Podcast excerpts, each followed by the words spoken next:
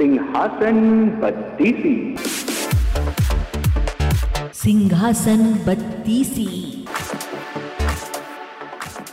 तेरहवीं पुतली, कीर्तिमती, विक्रमादित्य और सर्वश्रेष्ठ दानवीर। एक बार राजा विक्रमादित्य ने एक महाभोज का आयोजन किया। उस भोज में असंख्य विद्वान, ब्राह्मण, व्यापारी तथा दरबारी आमंत्रित थे। भोज के मध्य में इस बात पर चर्चा चली कि संसार में सबसे बड़ा दानी कौन है? सभी ने एक स्वर से विक्रमादित्य को दुनिया का सर्वश्रेष्ठ दानवीर घोषित किया। राजा विक्रमादित्य लोगों के भाव देख रहे थे। तभी उनकी नज़र एक ब्राह्मण पर पड़ी, जो अपनी राय नहीं दे रहा था। लेकिन उसके चेहरे के भाव से स्पष्ट प्रतीत होता था कि वो सभी लोगों के विचार से सहमत नहीं है। विक्रम ने उसकी चुप्पी का मतलब पूछा तो वो डरते हुए बोला कि सबसे अलग राय देने पर कौन उसकी बात सुनेगा? राजा ने उसका विचार पूछा तो वो बोला कि वो असमंजस की स्थिति में पड़ा हुआ है। अगर वो सच नहीं बताता तो उसे झूठ का पाप लगता। और सच बोलने की स्थिति में उसे डर है कि राजा का कोप भाजन बनना पड़ेगा। अब विक्रम की जिज्ञासा और बढ़ गई। उन्होंने उसकी स्पष्टवादिता की भूरी भूरी प्रशंसा की। तथा उसे निर्भय होकर अपनी बात कहने को कहा। तब उसने कहा कि महाराज विक्रमादित्य बहुत बड़े दानी हैं। ये बात सत्य है, पर इस भूलोक पर सबसे बड़े दानी नहीं है। ये सुनते ही सब चौके। सबने विस्मित होकर पूछा, क्या ऐसा हो सकता है? उस पर उस ब्राह्मण ने कहा कि समुद्र पार एक राज्य है, जहाँ का राजा किरकित ध्वज है। जब तक वो एक लाख स्वर्ण मुद्राएँ प्रतिदिन दान नहीं करता तब तक अन्न जल भी ग्रहण नहीं करता। अगर ये बात असत्य प्रमाणित होती है तो वो ब्राह्मण कोई भी दंड पाने को तैयार था। राजा के विशाल भोज कक्ष में निस्तब्धता छा गई।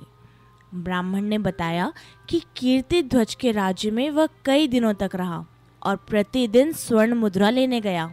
सचमुच ही किरकित ध्वज एक लाख स्वर्ण मुद्राएँ दान करके ही भोजन ग्रहण करता है। यही कारण है कि भोज में उपस्थित सारे लोगों की हाँ में हाँ उसने नहीं मिलाई। राजा विक्रमादित्य ब्राह्मण की स्पष्टवादिता से प्रसन्न हो गए और उन्होंने उसे पारितोषिक देकर सादर विदा किया। ब्राह्मण के जाने के बाद राजा विक्रमादित्य ने साधारण वेश धरा और दोनों बेतालों का स्मरण किया। जब दोनों बेताल उपस्थित हुए तो उन्होंने उन्हें समुद्र पार राजा किरकित ध्वज के राज्य में पहुँचा देने को कहा। बेतालों ने पलक झपकते ही उन्हें वहाँ पहुँचा दिया। किरकित ध्वज के महल के द्वार पर पहुंचकर उन्होंने अपना परिचय उज्जैनी नगर के एक साधारण नागरिक के रूप में दिया तथा किरकित ध्वज से मिलने की इच्छा जताई। कुछ समय बाद जब किरकित ध्वज उनके सामने उपस्थित हुए तो उन्होंने उनके यहाँ नौकरी करने की मांग करी। किरकित ध्वज ने जब उनसे पूछा कि वे कौन सा काम कर सकते हैं तो उन्होंने कहा कि जो कोई नहीं कर सकता, वो काम वे कर दिखाएँगे। राजा किरकित ध्वज को उनका जवाब पसंद आया और विक्रमादित्य को उनके यहाँ नौकरी मिल गई। वे द्वारपाल के रूप में नियुक्त हुए। उन्होंने देखा कि राजा किरकित ध्वज सचमुच हर दिन एक लाख स्वर्ण मुद्राएँ जब तक दान नहीं कर लेते, वो अन्न जल को ग्रहण नहीं करते। उन्होंने ये भी देखा कि राजा किरकित ध्वज रोज शाम को अकेले कहीं निकलते हैं और जब वे लौटते हैं तो उसके हाथ में एक लाख स्वर्ण मुद्राओं से भरी थैली होती है। एक दिन शाम को उन्होंने छिपकर किरकित ध्वज का पीछा किया। उन्होंने देखा कि राजा किरकित ध्वज समुद्र में स्नान करके एक मंदिर में जाते हैं और एक प्रतिमा की पूजा अर्चना करके खोलते तेल की कढ़ाई में कूद जाते हैं। जब उनका शरीर जल भुन जाता है तो कुछ जोगनिया आकर उनका जला भुना शरीर कढ़ाई से निकालकर नोच नोच कर खाती हैं और तृप्त होकर चली जाती हैं।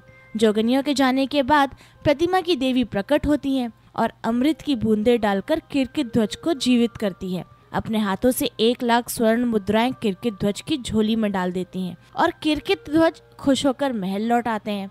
प्रातःकाल वही स्वर्ण मुद्राएँ वह याचकों को दान कर देते हैं।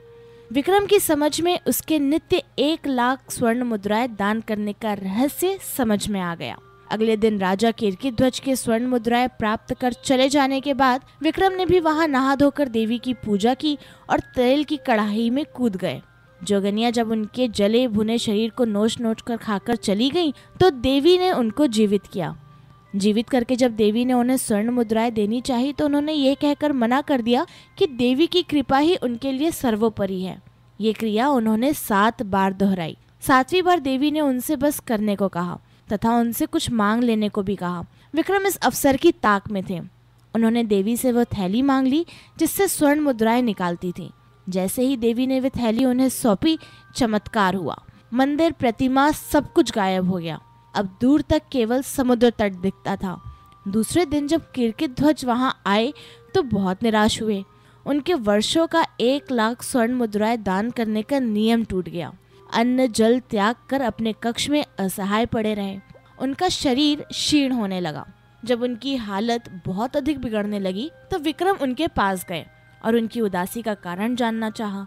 उन्होंने विक्रम को जब सब कुछ खुद बताया तो विक्रम ने उस देवी वाली थैली को देते हुए कहा कि रोज रोज कड़ाही में कूद कर प्राण गवाते देख वे द्रवित हो गए। इसलिए उन्होंने देवी से वे थैली ही सदा के लिए प्राप्त कर ली। वो थैली राजा किरकित ध्वज को देकर उन्होंने उस वचन की भी रक्षा कर ली, जो देकर उन्हें किरकित ध्वज के दरबार में नौकरी मिली थी। उन्होंने सचमुच वही काम कर दिखाया, जो कोई भी नहीं कर सकता था।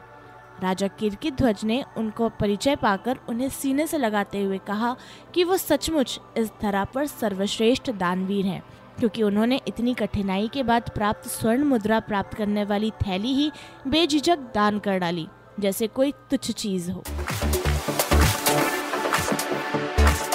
आप सुन रहे हैं सिंहासन बत्तीसी की कथाएँ। अरबा की प्रस्तुति।